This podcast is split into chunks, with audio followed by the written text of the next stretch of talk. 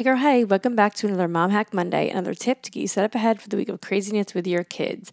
Now, today is something that I don't know if a lot of people are doing, but it's something that has really worked for me and my family, and that is creating Amazon wish lists. And this is something that we update throughout the year, but it's a really great thing that you can just click and send the link to other people, your spouse, your cousins, your uncles, family that's out of town that wants to ship stuff.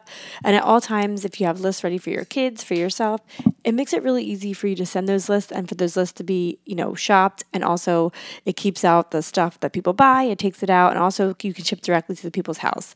So, I just wanted to remind everyone that this is a super quick way to do it, but you just create a wish list on Amazon. You can title it for each kid, for each family member. Um, and make it really easy for your holiday shopping. I hope this helps you guys with your shopping because we are in the thick of shopping season. And tune in next week for Keisha's Mom Hack Monday.